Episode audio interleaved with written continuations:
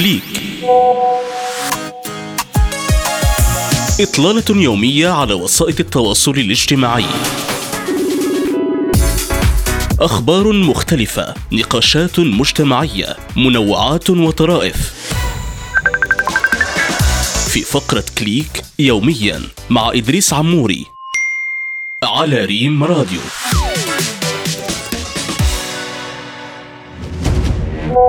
نقاش افتراضي. أعلنت الشرطة التركية إلقاء القبض على 78 شخصاً متهمين بإشاعة الخوف والذعر من خلال مشاركة منشورات استفزازية على وسائل التواصل الاجتماعي حول الزلزال الذي ضرب البلاد، مضيفة أن 20 منهم محتجزون بانتظار المحاكمة. وقالت المديرية العامة للأمن في تركيا إنها حددت هوية 613 شخصاً متهمين بنشر منشورات استفزازية، وإن الإجراءات القانونية بدأت بحق 293 شخصاً. أمر الادعاء العام بإلقاء القبض على 78 منهم. وأضافت المديرية أنه تم حجب 46 موقعاً إلكترونياً لتورطها في مخططات احتيالية لمحاولة سرقة التبرعات الموجهة لضحايا الزلزال، كما تم إغلاق 15 حساباً على مواقع التواصل الاجتماعي لانتحالها صفة المؤسسات الرسمية. تدوينات.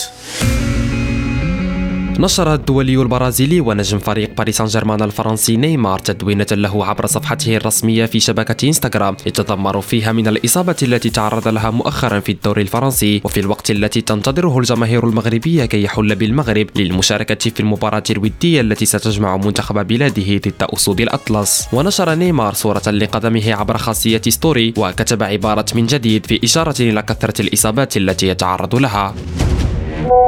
منوعات.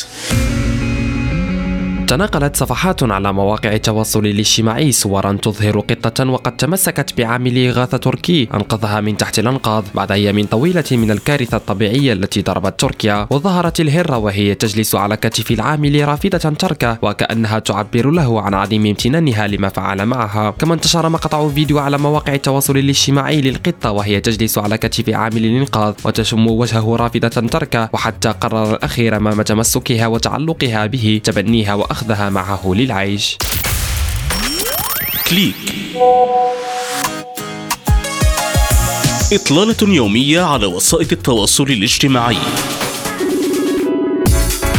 أخبار مختلفة، نقاشات مجتمعية، منوعات وطرائف في فقرة كليك يومياً مع إدريس عموري على ريم راديو.